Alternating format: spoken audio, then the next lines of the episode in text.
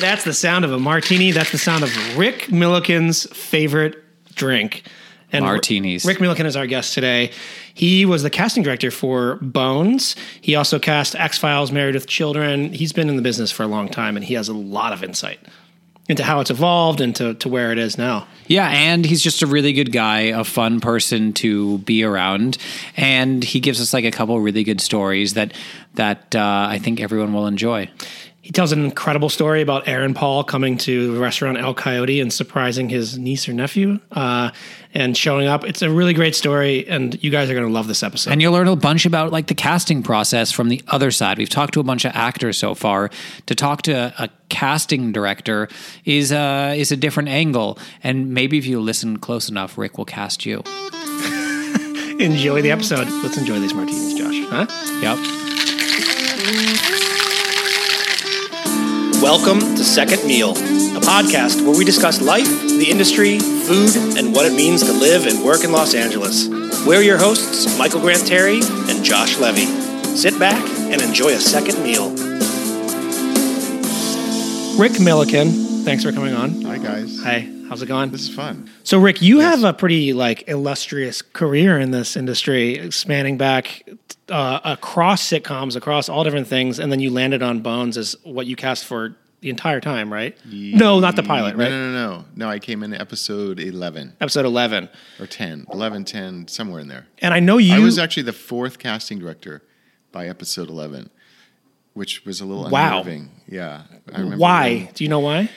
Well, that was my concern when um, the studio had me, they called me and said, because um, I was doing quintuplets at the time that was only lasted for a season, and that was ending. And the studio called me and they said, you know, we've got this show Bones. We'd like you to meet. Would, would, would you like to meet? And I said, sure. I didn't know really much about it.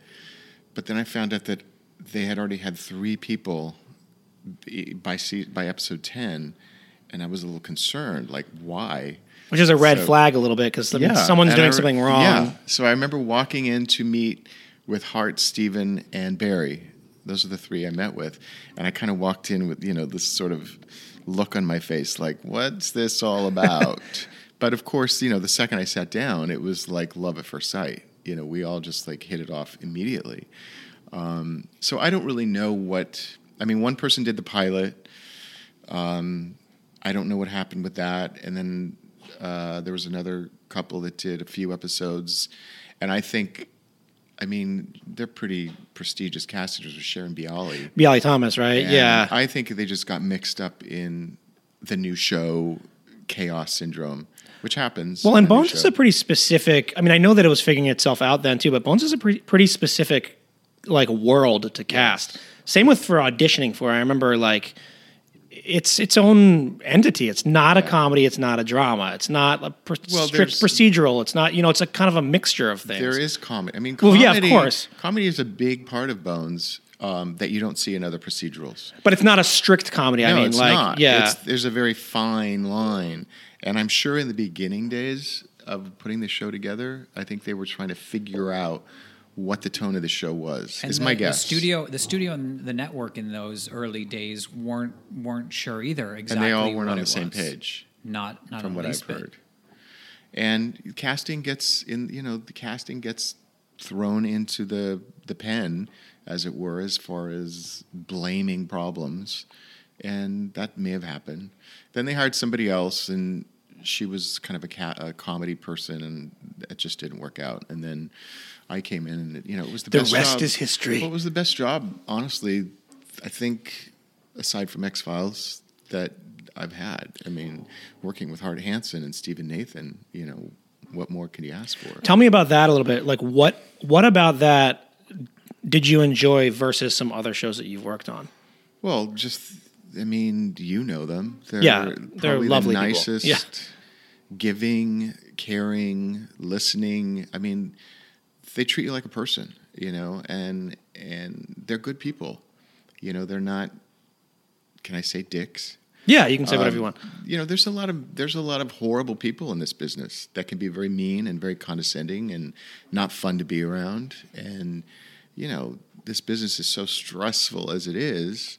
Um, to have somebody like those guys be your superiors is you know a godsend.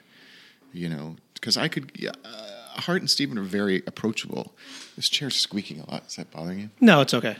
Um, Hart and Stephen are so approachable. You know, I've worked on shows where, you know, you're kind of apprehensive about even walking in somebody's room because of the mood they're going to be in. Right. They're going to attack and, you know, be nasty. But, you know, Hart and Stephen made it so easy to always be able to talk to and get information from and you know find out future and you know what's happening here you know, it was just easy they were easy to work with And what was it like? What is it like casting a 22 episode a year TV show? Like you can you can you take us through? Like you get the script. Yeah. You get the script, you read the script, you you break down the guest stars from the co-stars. You know, obviously you concentrate on the biggest guest star first because it's the most important. And how quickly do you do that? immediately? You only have eight days to put a show together. So eight days to fill. To how many roles would you be casting in a normal episode? Well, it always changes, but average 10 to 12. Sometimes it's 15, 16, 17. Sometimes it's two. Um, it just depends on the script. And can you But- tell us the difference between? Because I know some people won't know this who aren't in the industry, but the difference between a co-star and a guest star, um, and how that applies to each script. Well, the guest stars are the big the big guest star of the episode. What this usually what the story is based around. Um, they're the bigger parts, um, the most important parts, and the co-stars are the you know the smaller five line, six line, two line, one line. Um, you know the supporting players. Often the intros of the of Bones were the were I guess they were one day guest stars, right? Usually, for the, Yeah, the, intro. teaser the Yeah, teasers teaser. of Bones was always like its own little Its own little movie. world, and It that was a its own comedy little- too. little short yeah, film. Yeah, and they usually were c- comedic, and that's Right. where that's where the tricky part of casting Bones came in is that that fine line of comedy within a procedural drama. And you know, when I do workshops and I talk to actors about what it was like casting the show, that was one of the hardest parts to be able to find people that could play the humor without pushing it into the sitcom world Right. and going over the top and making it silly and cartoony and make but ma- but making it real so the whole situation feels real Well, because it's also always usually revolving around finding a decomposed body in like Always. a trash can, or Yeah. so it has to be sort of real, so that you're not making fun of what's happening, Yeah, but I it mean, also you have needs to, be really believe that you're seeing a Right, exactly. real dead body in front of you right, without just screaming and Right. running away like a little girl and being silly right. So And- those eight days, you have eight days. You've broken down the script. Uh, How do you how do you go about finding all these parts? Well, you've uh, first of all you put out a, what's called a breakdown, which goes out to all the agents, and then the agents submit to you their clients who they think could fill these roles, and then you sort through everything and you pick out um, who you think should come in. Um, and aside from that, you're thinking of your own ideas as well of people that you know of or people you think could play this so you kind of have stacks of you have stacks of things going on all at once. You have stacks of people that you know you can bring into the producers. Then you have well, you actually have lists of people that you would love to be able to bring into the producers. A lot of times you get you know those are the people that won't be interested. Tom Cruise isn't going to play. yeah, the Tom Cruise is co-star. not coming. Michael Grant. Terry. Well, yeah, Michael Grant Terry, I think, is outside the building waiting to come in. yeah. Oh, Michael Grant Terry's ready. He's knocking on the door He's right in now. the parking lot yeah. as we speak. And Yes. then added to the pressure is on a twelve on a show that goes twelve seasons, you can't bring people back. Right, and that that is that was the biggest challenge of doing. You know, I've di- I did several um, long running series. You know, I did obviously X Files and Sabrina that went on seven years, and this for twelve years. So it was kind of what I've always done. But yes, the longer a series goes on, the more difficult it gets because And- you have to find new people every week. And we worked with um, Rick on The Finder and Backstrom as well. Right. And The Finder was different because it was somewhat of a spin off. But Backstrom, it was like, oh, we can bring all these actors back that were in the first season of Bones. Right. All these people were newly refreshed for you. Well, it's yeah, that's great when you get a brand new show because then you can go back to all your People who you're fan, treasures right. that you love, and you know people that you've used that are great actors. You can use them again. But when you're on a long running series, once you've used them, you can't use them again, and it's a little frustrating.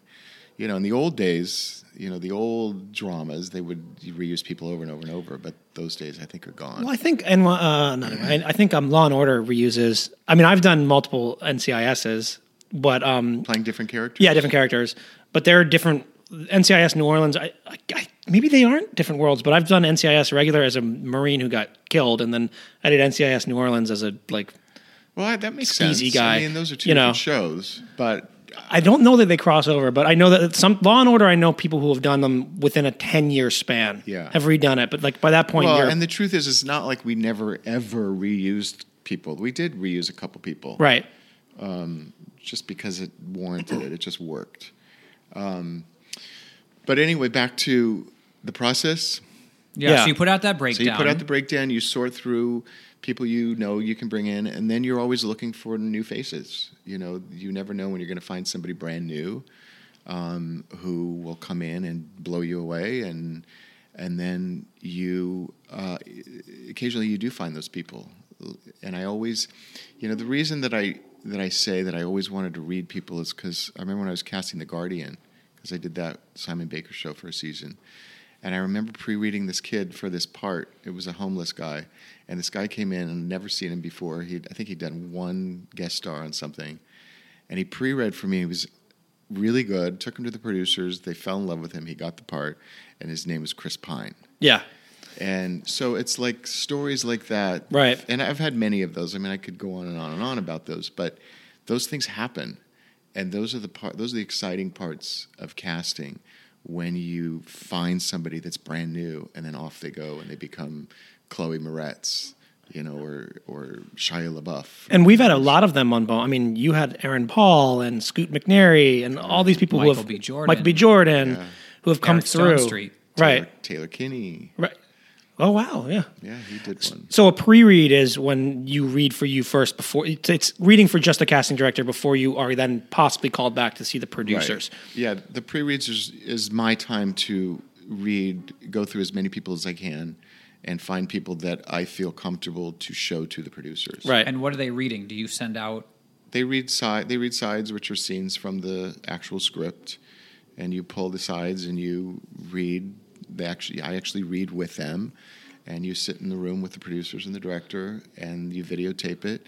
Although I hear a lot of times now there's no people in the room. There anymore. aren't any producers in the room. Very rarely are they. I mean, um, well, it's funny. I actually just went in for NCIS LA actually two days ago, which would be the trifecta for me of that show. Oh, wow. Um, and the they do have the director in there now. Still, they Okay. they they have uh, either a director or a producer that's in the room. Yeah. but it's really rare. Everything's on tape now with with casting. Because doing Bones, we always did it in the room with them, and I remember directors would come in and say, "Oh, we're doing this in person," and I would say, "Why are you saying that?" And he said, "Because all these other shows I do, it's just I just look at tapes." And I've talked to my my friend who's a producer. Actually, does not like in person. He's Yeah. too, too uncomfortable. Some he finds it don't. very uncomfortable, and he'd much prefer to watch it on his computer Yeah. and and cast off of that. yeah, because they can fast forward. exactly.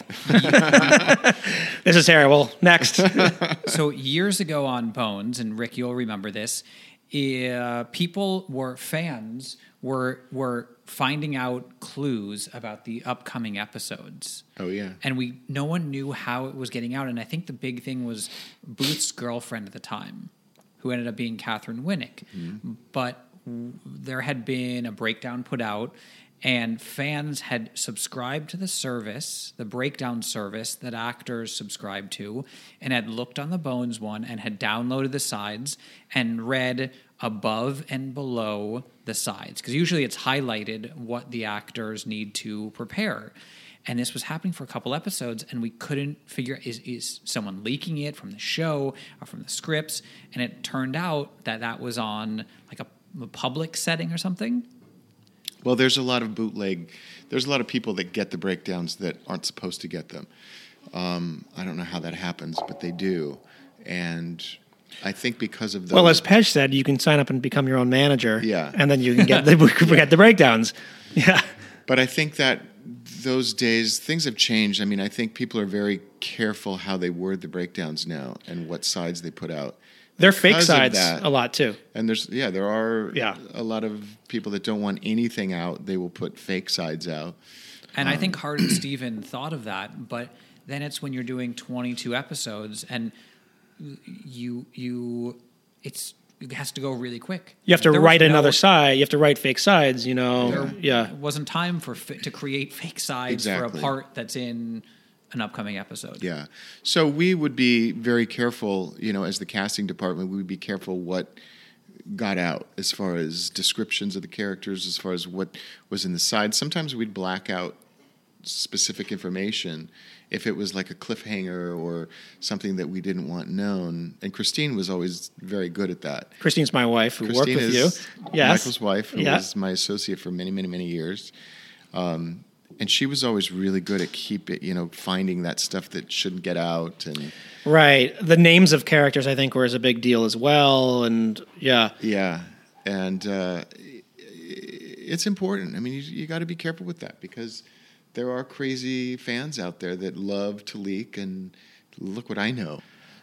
I remember actually pre-reading for you, Rick, uh, my, the first time I ever did. And it's funny because I told Christine the story, and she was like, "Rick used to do that all the time." It was in the old bungalows of the Fox lot, Right. And I read for you for a guest star, not for Wendell, for something else. And I walked. I was, I was like, "That went pretty well." Then I walked out, and then I hear I'm like walking down the street, and I hear Michael, Michael.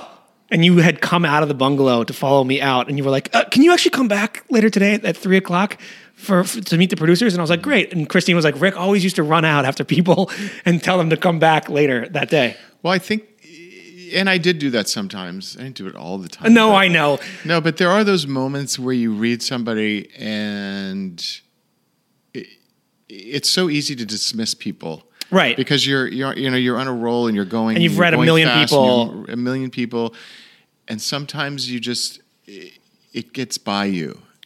And there's something I don't know, something will just make me stop and go wait a second. This could work Yeah. you know, after the fact that you've already left. You just sit there for a minute and you think about it. And that happens, you know, when you're with producers too. Oh, I'm sure. You know, you're in a session with producers and the person leaves the room.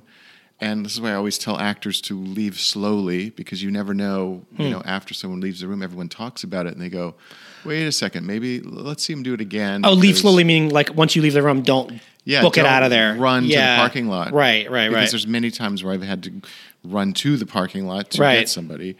But it just happens, you know, people after the fact think about it and think, wait a second, he didn't do this, but maybe he could do that. Let's try it. Let's see if it works. And and and when I'm pre-reading, I do the same thing. You know, things happen where you just sit there and you think about it for a second and go, you know, maybe this could work.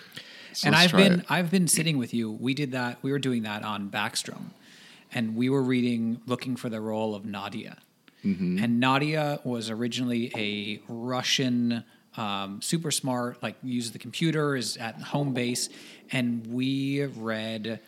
I think you and I did pre-reads, and we read at least a hundred different girls Yeah. and we were at the point of just so so frustrated Mm-hmm. and so like and uh, Beatrice Rosen came in Mm-hmm. and she she's French and she was doing a Russian accent Right.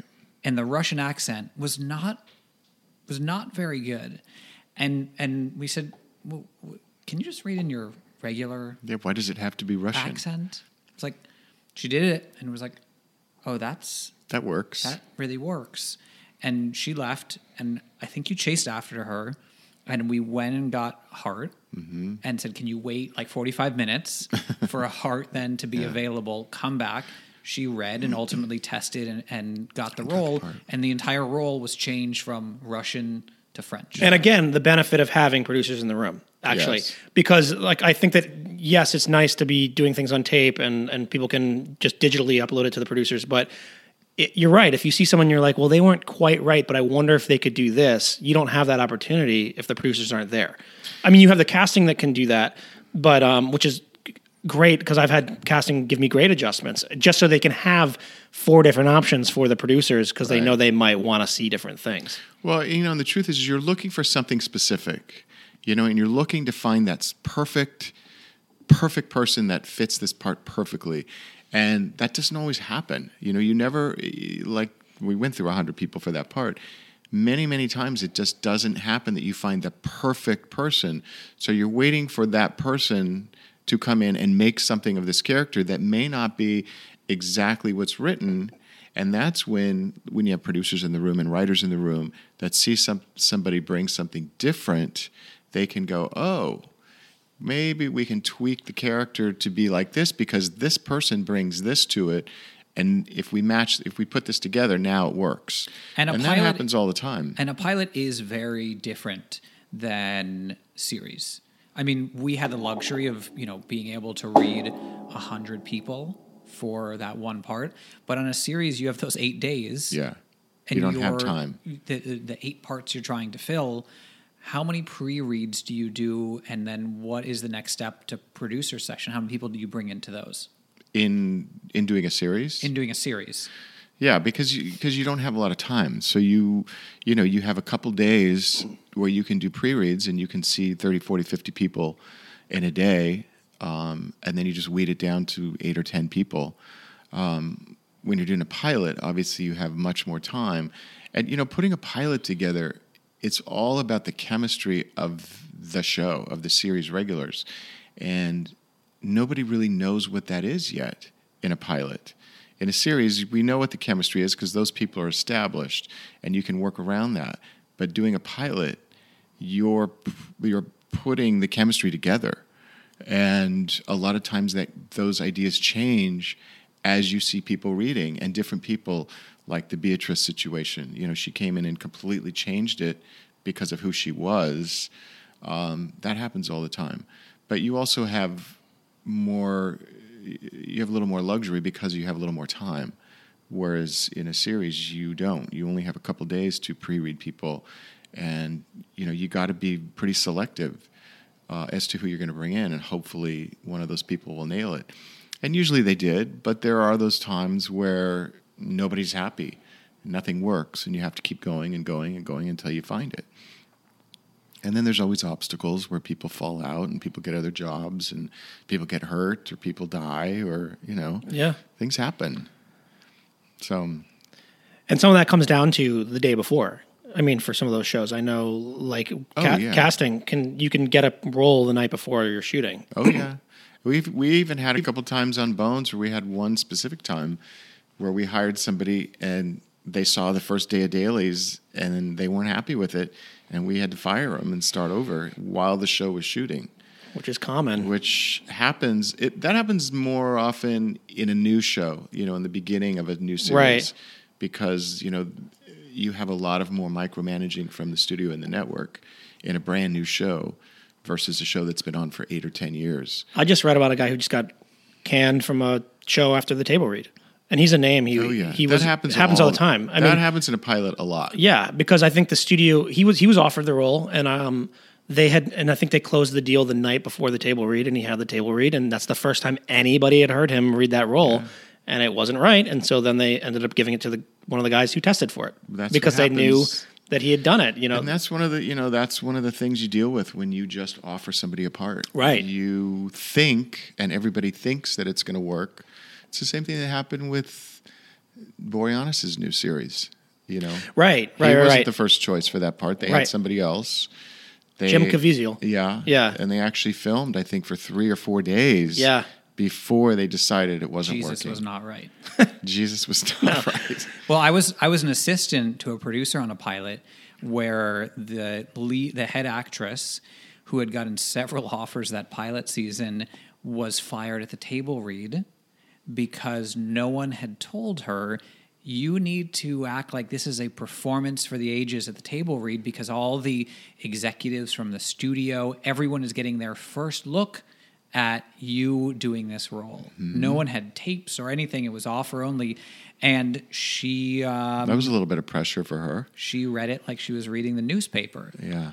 Which is how most like known actors do it at table reads. Well, and I've seen that people come to a Yeah. table read and just read. They don't get into it. Right. They think, oh, it's just a table read. I don't have to try.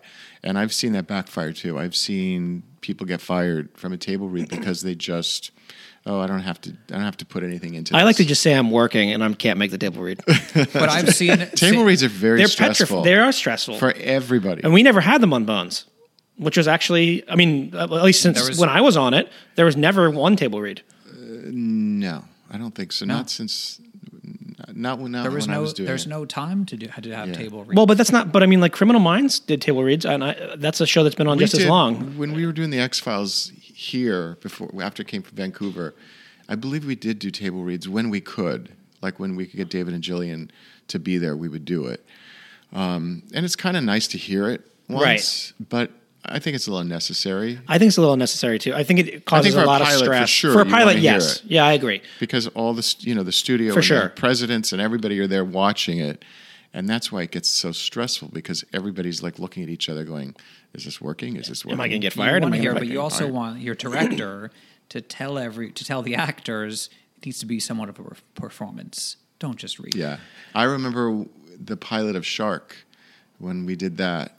Um, I cast it with Kim Coleman, Oh, you did? and yeah, Kim Coleman and I did it together. oh, I didn't know that. James Woods, the uh, James Woods. very sane James Woods. Yeah, and Spike Lee directed it. What? Yeah, I remember, And I yeah. remember at the table read, and I won't say names, but I remember at the table read there was one actress that when she started to read, Spike Lee, because Spike Lee was very close with Kim Coleman, Mm-hmm. so they knew each other really well.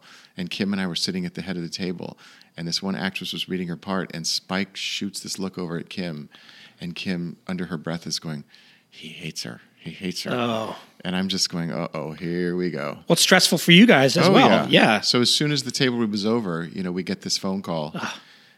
We have to replace this wo- this woman, and Spike's coming to your office in ten minutes, and he wants to see the other choices. Oh my God. And of course, I was like, "Holy crap!" And we, you know, had to throw together. I had to get all these tapes together and put everything together in like ten minutes. And here he comes. Spike comes to my office and sits on the couch and goes, "Okay, let's see what else." And it was like, And you have oh, to throw together your second, your other choices that you guys Yeah. liked, right? yeah, because there was no time to see other people. Right. So fortunately, there was somebody in there. Or no, you know what they did? They, I think they ended up writing the part out. Actually, I Oh. think that's what happened. But anyways, those things happen, and it's you know, especially when it's someone like Spike Lee, Right. shooting Doing this, a pilot. these these blades from his eyes across Right, the room. It's like, oh god. So, what do you like? What are some things that you look for in auditions? I mean, like, like what are some things that are like that will turn you off immediately, and what are some things that, that really draw you in? I know that's a generic question, Yeah. but talk to me a little Well, bit it's about about some of your some of the process of auditioning. Well, I think the biggest thing, you know, and I know this people hear this all the time, but it may sound cliche, but it's true, is being prepared. Yeah, You know, I think that's such a it's such an important thing that I think a lot of ta- a lot of actors take for granted because I think there's a lot of people that come in and think I can just wing this. You know, it's a couple pages, I'll just do it and move on. Um, and people people look at me perplexed when I say that, but I'm saying that because I see it all the time. yeah, that's actually baffling to me. Yeah, I know that there are a lot of actors like yourself Yeah. that are always prepared, that are baffled to hear that that happens. But I think it's why all of us casting directors say that all the time be prepared because you see it all the time. That people come in and you can tell they just picked it up five minutes ago and they haven't spent time with it. And, you know, everyone's got reasons and maybe There's no knows? good reason, really. I mean, I, I don't know. who knows what somebody's Yeah. day or what they're going through or their life or whatever. But regardless, you're there to get a job. If you're not prepared to get the job, why are you even there? Right. You know, don't even come. Um, don't waste your time. Don't waste my time. But um, I think that's that's the the biggest thing is just the professionalism to be prepared and come in and do the best job you can do. You know, and as an actor, that's all you can do you know, because you have no control. Once you leave the room, you're done, and either you're going to get it or you're not going to get it. So um, I think you just it's up to you to do your best job, and you know know the part as best you can. You know, everybody says, should I memorize the lines? Should I not? You know, and my feeling is. If I were you, I would memorize it. I, mean, I don't know how you can not? make a. I don't know how you can make a choice about a role if you're on page the entire time. But I mean, actors ask me that all the time. is do I have to memorize this? You don't have to do anything. You know what that is? That's laziness. That's Yeah. that's that's looking for an excuse to do less work. Yeah. Honestly. And I my feeling is if why not know the part inside and out? So number one, your nerves don't get in the way. Right. You don't have to think about the words. Yes, you can hold the sides in your hand. Yeah. You know, you don't have to not you don't have to put them away. You can have them in case you something happens and you have to look down at it. But if I were you, I would know this thing like the alphabet, so you don't have to think about it. Because you're going to be nervous anyway, and you're going to be distracted by people in the room. And just why not have it down cold? I hate it when I get auditions the night before. I mean, I, obviously it happens all the time, but it's like I would much prefer to have m- multiple days to work on something so that I can formulate that character, and so that the last thing that I'm thinking about is what's my next line. Yes. you know, um, The worst part is the is the the co-star day players that have two, two- lines. one line or two lines. I actually think those are the hardest auditions. Of actually. course they are. Yeah. But I can't tell you how many times people come in and start to say their first line. Oh no. And they forget the line. Oh no. And it's that's like, nerves. wait, you've been sitting out there for 20 minutes and you can't remember one line. That's a little scary for me. yeah. Well, it's also even if you you are not getting the part, creating a good impression with you is is almost more beneficial than creating a good impression with the producers because Because I will the- bring you back for something else Exactly. later. and and what you know actors have to remember is that on episodic TV, a lot of the times it's a completely different group of producers, writer, director who are in the room the next time, but you know the casting director Rick will always be there. And he's, you know, so many times been like, we saw this person, uh, you know, in season six, and now bringing him back in like season eight because I thought he would be right for the part. Right. And And so many of those actors too will say, "Oh, I've been in there enough. They've seen me enough. I don't need to come back." yeah. Right. But they don't understand that every time we're in the room, there's a whole new group of people in that room. Well, for you, it's it's hard to get someone apart who won't come back. Exactly. Well, and actually, going back to like, I think the thing that I auditioned for you actually was Shark that you came out, and I didn't get that part. And then I think I did an uh, audition for another guest star on Bones, and thank God I didn't get that one because then the third time Wendell. I would have never gotten. I would have done one episode of Bones as uh, Yeah. someone who found a body or like the killer of the week or something like You're that. welcome. Yeah, thank you. Seriously, no, I mean it's and it I is, know. and I like to think that it's because you know you make a fan in an office and they remember you, whether or not you specifically remembered me or not. But I, I believe Well, I just went that's what happened. straight to the producers for the for the Wendell role. Yeah. But yeah, you you make fans with casting directors, Yeah. and I think we that's really remember. important. Yeah, I mean, when somebody's good and you f- you feel that they can bring something to a role, you might not be 100% right to a producer that you bring them in for, but you don't forget them because they could play any other right. specific role. And, you know, I, eh, there's lists of people that you could talk to, actors that said, that can tell you that they came in on Bones 10, 12 Oh, times yeah. before they got a role. Yeah, You know, and it it got, it gets a little silly sometimes when you're going, oh, you're back again. But you know, as I would say to them, it's because I love you and I think you can do this. And eventually, people will get the roles. and there's so many factors out of their control for that. You know, there's so many reasons why they're coming back ten times, and a minute detail of why they didn't get it the first time or the second And of course, time. as an actor, you're going to beat yourself up. Of and course. Think, oh my God, I can't do this. What am I doing? But it is. You never know that maybe you look like somebody else already cast, or you're not diverse enough, or Right. you're not tall enough. I mean, there's a. It can be anything, and you have no control over that. That's why you know I always tell actors after an audition, just forget about it. I throw my sides away. Yeah. In the waiting room, I walk out and I throw them away and I leave slowly, But you just in can case they also- come back out to get me. Yeah. But you can also learn from every audition. You know, I think you also have to pay attention to what you do and how the room absorbs you and the vibe you get from a room. I think you can learn from all those, you know, each situation and each meeting. But as far as beating yourself up over it, you know, you can't. Because I started as an actor, you know, so I, and I remember going to those auditions because I lived in Newport Beach and I would always drive up an hour to audition for two minutes and then I'd drive home.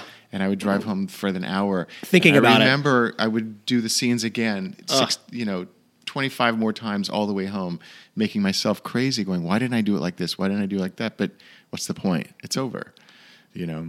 And did that help you? Do you think, uh, having been an actor and then becoming a casting director?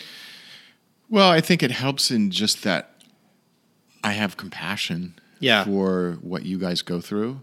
Um, I get it. I know how scary it is. I know how difficult it is. Um, I know what you need to do.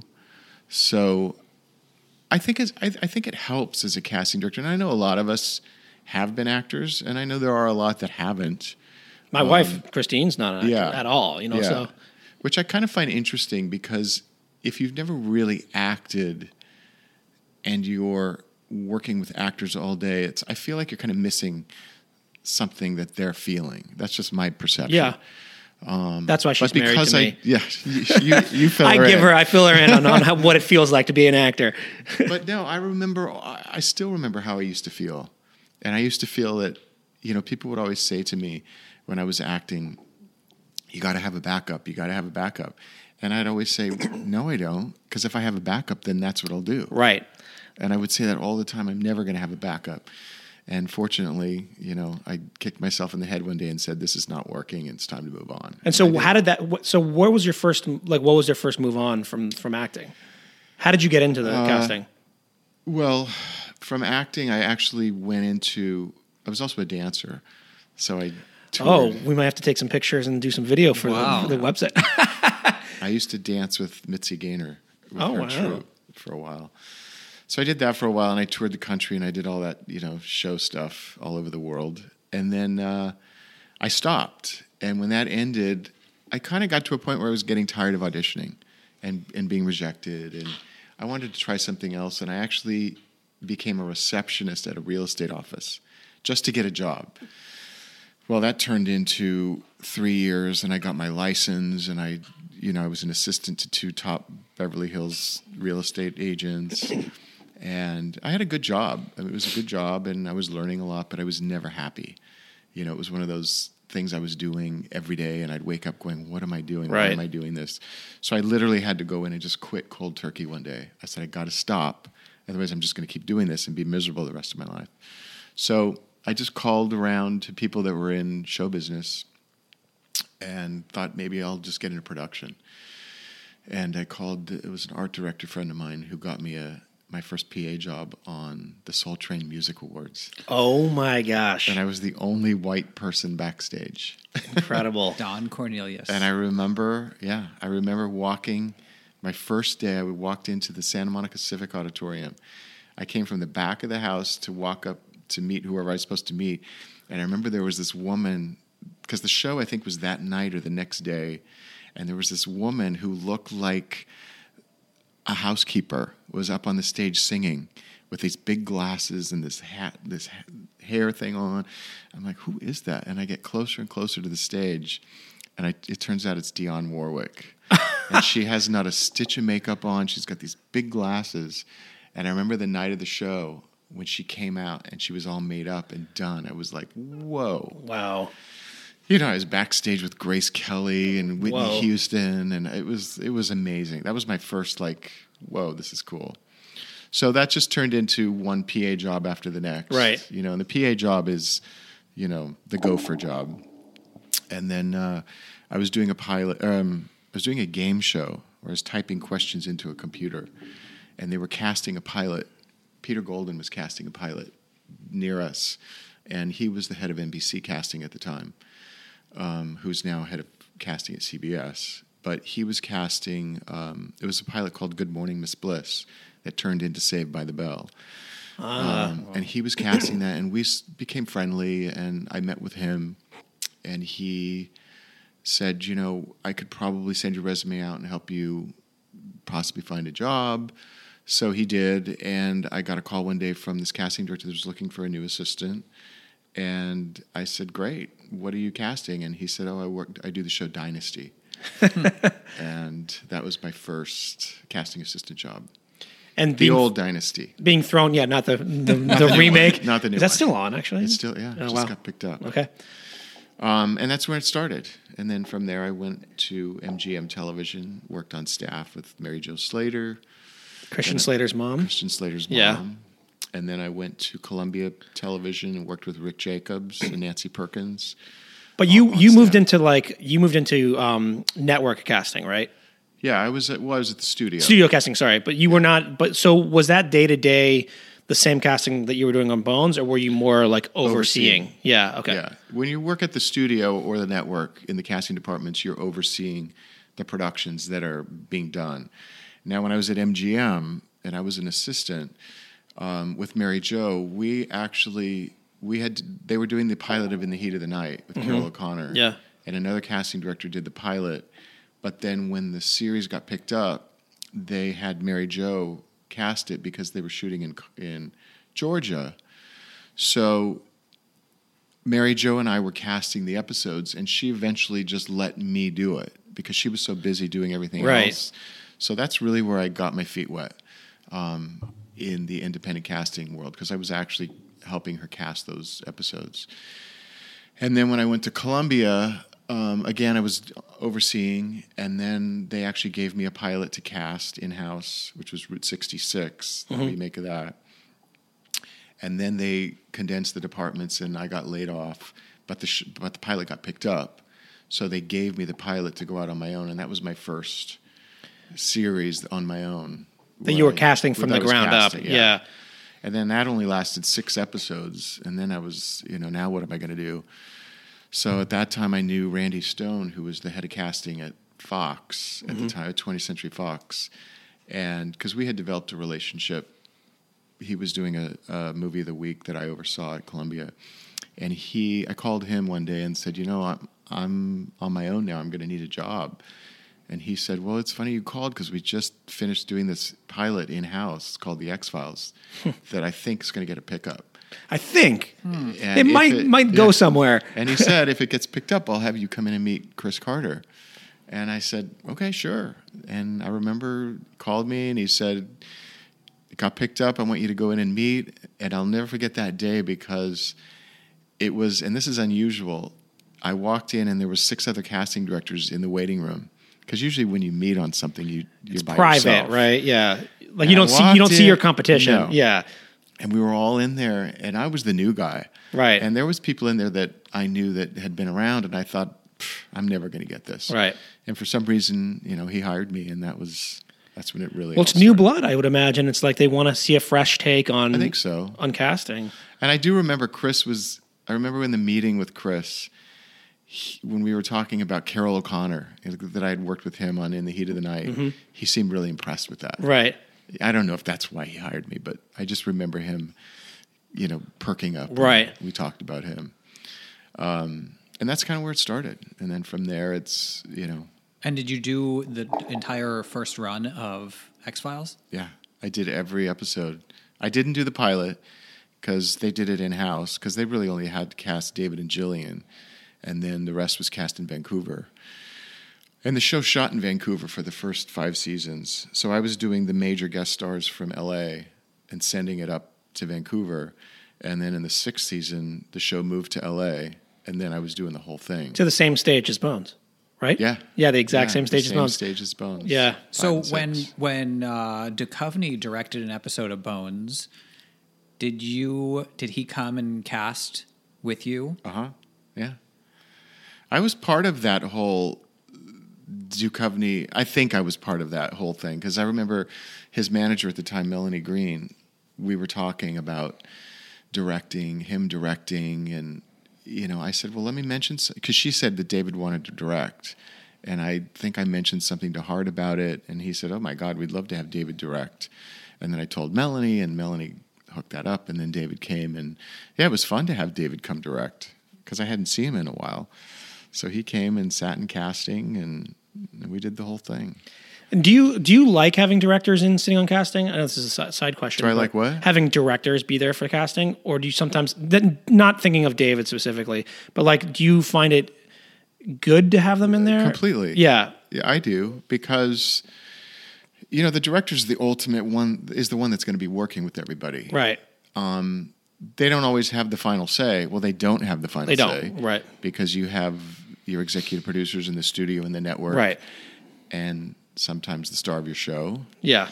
um, involved, but um, they are the ones that are going to ultimately work with the actor, and they're the ones that have the ideas and will give notes and changes. And um, yeah, I do like working with them. I, I feel bad for them when they have their first choice that they want to hire and Right. they don't get their first They choice get vetoed, yeah. because they get vetoed by for whatever reason and that happens quite a bit um, and it's a little frustrating i see for them but you know it's the process you know when you have all these people involved you you don't always get exactly what you want A question I wanted to ask too, going back just a little bit to to uh, your suggestions for actors or or your um, tips for them.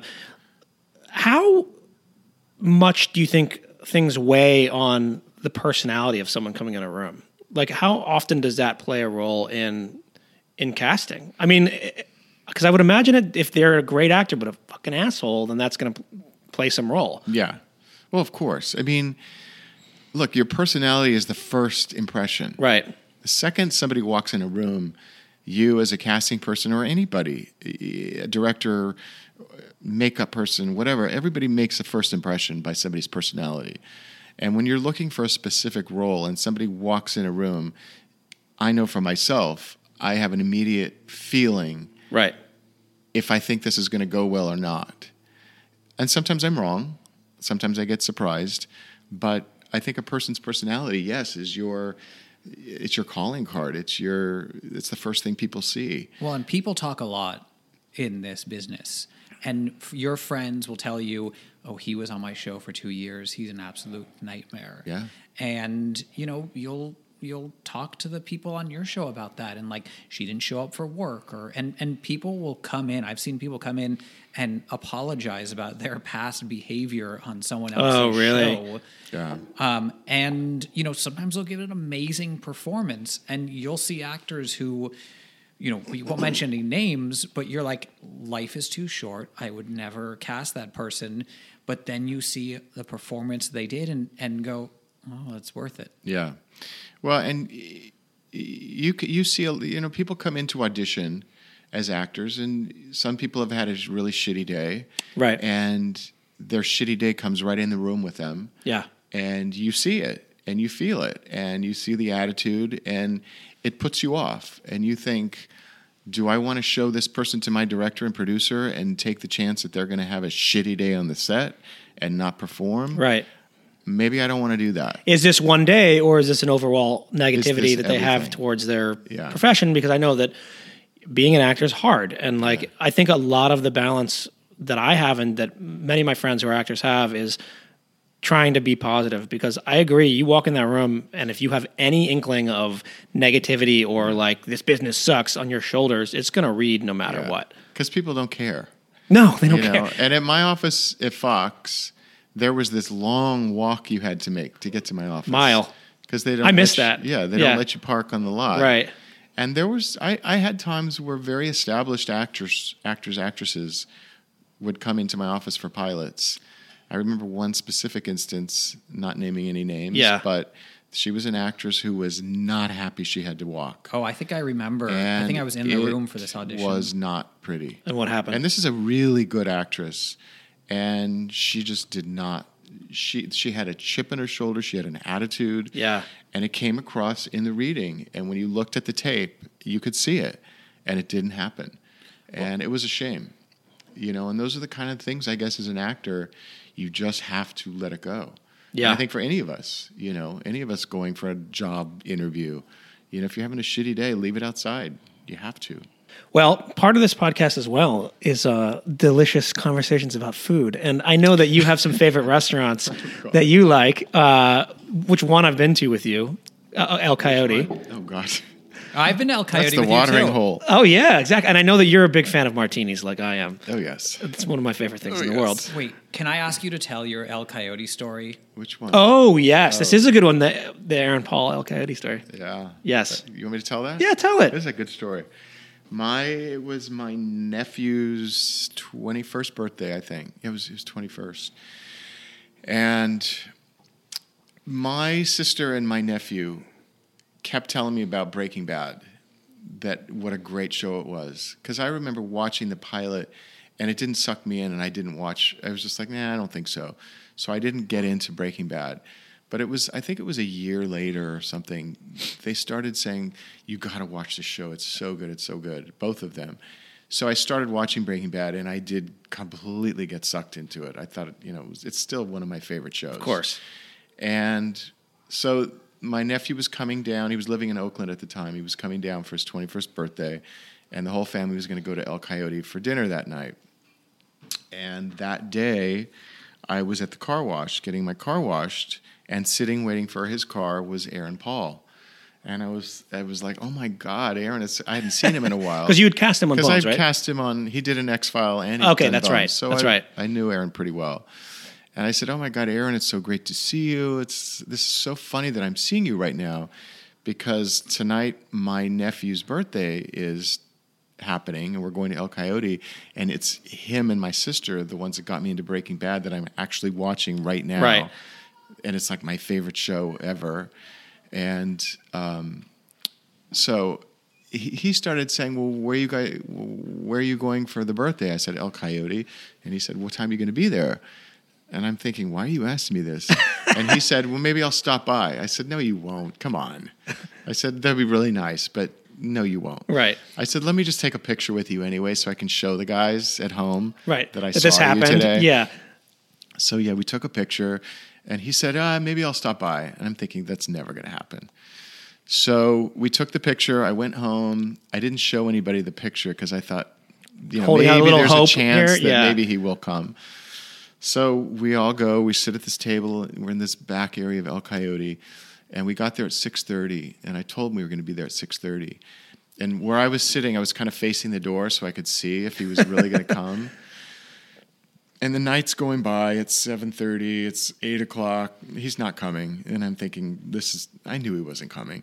so it's about eight o'clock, and I'm literally about just to tell everybody the whole story. And as I'm about to tell the story, I look up and I see him coming in the door with this other friend of his. He comes running over to the table, and he comes right up to my nephew. His my nephew's back was to him. Comes up to my nephew, taps him on the shoulder, and he goes, "Happy birthday, Dylan!" And takes these baggies of blue rock candy out of his pockets and throws it on the table, which is you know the stuff they use Right. to make the blue math on the show. Throws it on the table. My nephew and my sister and everyone at the table was in sh- such shock. And I'm sitting there like crying. I'm like bawling my eyes out because it was so cool. It's amazing. Because the look on their faces was like, What? what, the Yeah. fuck? and uh, yeah, it was it was amazing. And you are the the star family member. Yeah. You know. Because then my niece, my other niece, was she was a big fan of one of, of One Direction at the time, and she's like, She's "Can like- you get Yeah, yeah, exactly, whatever one yeah. his name is And Um, what what did they think of the food at El Coyote? The food? The f- it's not about the food; it's about the margaritas. It's not the margaritas and the atmosphere there. Well, and the chips. Well, you have to know how to order at El Coyote. I mean, you have to know how to order. Well, how to how do you order? Well, you have to be specific in what you order. And you have to be fast, right? Like Yeah. they like they come and like it's no bullshit there. Well, you, what do you mean? You can hang out. and- No, but I mean, like I feel like it's it's pretty busy there. Like it's not like busy. Yeah, you But it's fa- it's such a family place. Like Right. all the locals go. Right. and, you know, some people hate it. Some people. I have friends that will not step foot in that place. some people think it's disgusting. Oh, I love how dark it is just in there. margaritas It's so and nice. chips. It's it's Yeah. margaritas, easy. chips, and salsa. Yeah. I'm easy. like great. It's Wh- easy. What else do you like in LA? What's some of your other favorite places? Um, God, what else do I really like? Um, I love going to Tower. Mm-hmm. Tower Bar up on Sunset is fantastic. At the Sunset Tower. yeah, Yeah, That's a really great place. good. I love the room in there. The food's fun. Yep. Last night I went out with a friend of mine. We went to Wally's bar in Beverly Hills, The what's the, the liquor store? the liquor store. But you know, in Beverly there's Hills a they have a bar restaurant. now. Yeah, I haven't been there yet. The bar is Yeah. a fantastic bar. We sat at the bar. The menu's really fun. They have some really good food. It was a little crowded and a little noisy, but um, that was really fun. I really enjoyed that. Um, You have a chef in your house too, though. So you you you. you I am the chef in my house. Oh, you are the chef. Oh, I've been cooking a lot. Yeah, you have. Yeah, Like just what? Because I have time. Uh, well, I'm like I get into getting the um, you know those food and wine magazines. And Yeah. Bon Appetit, and I'll go through and I'll find recipes that look good, and I'll just make it. Great. I'll go to the store and Yeah. and it's really I'm so into. It's soothing, isn't it? Oh my god! It's it's like meditative. because I have the time right now, Right. just because I'm not working at the moment. Uh, you know, I've got this fennel sausage pasta thing, this Greek chicken recipe I Mm. Yeah. found, um, this burger with this provincial French sauce, something or other. Oh, on it yum. that's incredible. Yeah. I mean, it's just fun to find these pictures of stuff that look amazing, and if you follow the recipe, you can actually make it. have you read Cooks Illustrated ever? No. It's it's a I'll I'll get you, get you a couple of them. There it's Oh, a, it's a magazine, but it's very like they're very technical and they've they have a it's called the uh, Cooks Illustrated Kitchen and they test things to make to figure out exactly the perfect way to cook something or the Yeah. perfect way to make a carbonara, or perfect way to make a bechamel sauce. And each magazine, it's like quarterly, I think, um, gives you a ton of recipes for that season. And they're it's really cool. It's a, it's Well, a, and you know, it's fascinating too when you make these recipes. Like how, like Ina Garten's recipes, I think are amazing. Like Yeah. the stuff she can come up with. But how does she know that it's a teaspoon and not a quarter teaspoon of this, or testing. half a cup in the? It's I, that to me is fascinating. Yeah, and I, me as a chef, I don't really follow specific like teaspoon things unless Yeah. you're doing baking. Yeah. but I think that it's her. I kind of doubt she does too because I've seen her cooking and, and it's she a dollop of in, stuff. yeah. So I'm guessing that's like a test on what's the best that's gonna because people need that. They need that measurement when they're cooking. Um, some people need that to know Yeah. exactly how much. What does a handful of this mean? Yeah. does that mean a half? and a the more you or- do it too, you kind of because I like to really follow the exact recipe, Right. Just to make it perfect. But the more you do it, and I, now that I've been doing it, I'm starting to now just go, okay, it says a tablespoon. I know I can just like, yeah, you can do a spoonful. and- yeah. And do you make any of the desserts? No, that's Jim. I have made desserts in my life, but Jim, my husband, is he's the baker. the dessert king. Yeah. Oh. He is the- the dessert. most I don't compete with that. No. I think I went once, and Rick and Jim have a party during it's like Christmas time, right? Well, it's some, Holiday? we, we've done it in the summer. We don't do it every year because it's huge and it's a lot of work. And he, when he's saying it's huge, it is Rick opens up his home and Jim cooks for how long? About a month and a half. I mean, how many different pieces of Well, he makes goods probably are there? like 50, 60 desserts. right, exactly. It's I mean, Everything insane. from And not like- truffles to Right. cheesecakes to pies to right. you know little wafers. To, I mean, he makes everything, and it's it's honestly to sit back and watch him. Oh, is yeah. crazy because he starts like a month and a half out, and he'll make. First, he'll start by making pie crusts And he'll freezing freeze them, yeah. all the stuff he can freeze, he makes up front. But then when you get down to that last three days before the party, I can't even talk to him. I can't Right. even go in the kitchen because it's so intense. Well, when I got when you told me about it, I was like, "Oh, that'll be nice. It'll be like a you know a table full of desserts." No, Tables. they're like our rented freezers and refrigerators that are brought in, And, a, a beautiful bar. And every yeah. single table and side piece has desserts on them. Yeah. And really complicated desserts that look like they've been made by professionals. That you went out to different stores and like the best cheesecake place in Los Angeles and got a cheesecake. The best like three layered cake place and got that and all so well done. yeah, Jim is not a normal person. And at the He end of the night, at the end of the night, Rick gives everyone um, like the styrofoam to go containers. with And- not just pieces of cake, whole cakes. Yeah, please take this. Please take this. Would you please take so this? So much left over. I mean, for days, I'd go down around my neighborhood and I'm giving cheesecakes, and you know, it's crazy. How did Jim? Where did he learn that? he just taught himself. Yeah. he he did these before. We've been together for 22 years. It'll be this year, um, and he was doing this before we met. Wow. Um, he just started doing like small dessert parties. He just knows how to make something taste good, and if it doesn't taste good, he won't serve it. And he's very, you know, he's very meticulous, and baking is very Meticulous. meticulous and very chemistry and very. You got to do it exact, and he's really good at that. You know, it made my year when we had you guys over for dinner and I made a galette and Jim was like, "This crust is fantastic," and he ate like half of it and I was like, "Yes!" I was like, "If Jim likes this dessert, then that's good." So does he go looking for great desserts, like places that have he does that, or he reads a lot of mag. You know, he'll look at magazines just to get ideas. He has his favorites. You know, he's got his staple things that he likes to make, but he does like to mix it up. So he'll get ideas from books and magazines and you know whatnot. But it is, you know, it's not something we do every year because it's No, that it is- is the day he says we're going to do it. My stomach Oh, like, yeah. goes into a knot Yeah. Because I know how just putting the house together, getting the house ready, Right. and getting things put together to make it. Because you know he's only in the kitchen, so that means I have to deal with a house, Right. And we have kind of a big house, so it's a lot to put it all together. And if I'm working, it's even more chaotic. But um, it is always an amazing night, and when it's over, you just like pass out and you're done. Well, I can't wait until you have another one. I know, And and so can a lot of people. yeah, I know. And thank you so much for coming on. This has been awesome. fun. I slipped uh, four headshots in your bag, so don't forget about Oh, me. you did? Just in case I forget. Yeah, yeah. Thank you so much, Rick. Thanks, it's been guys. awesome to talk to you. Yeah. Very fun. Thank you.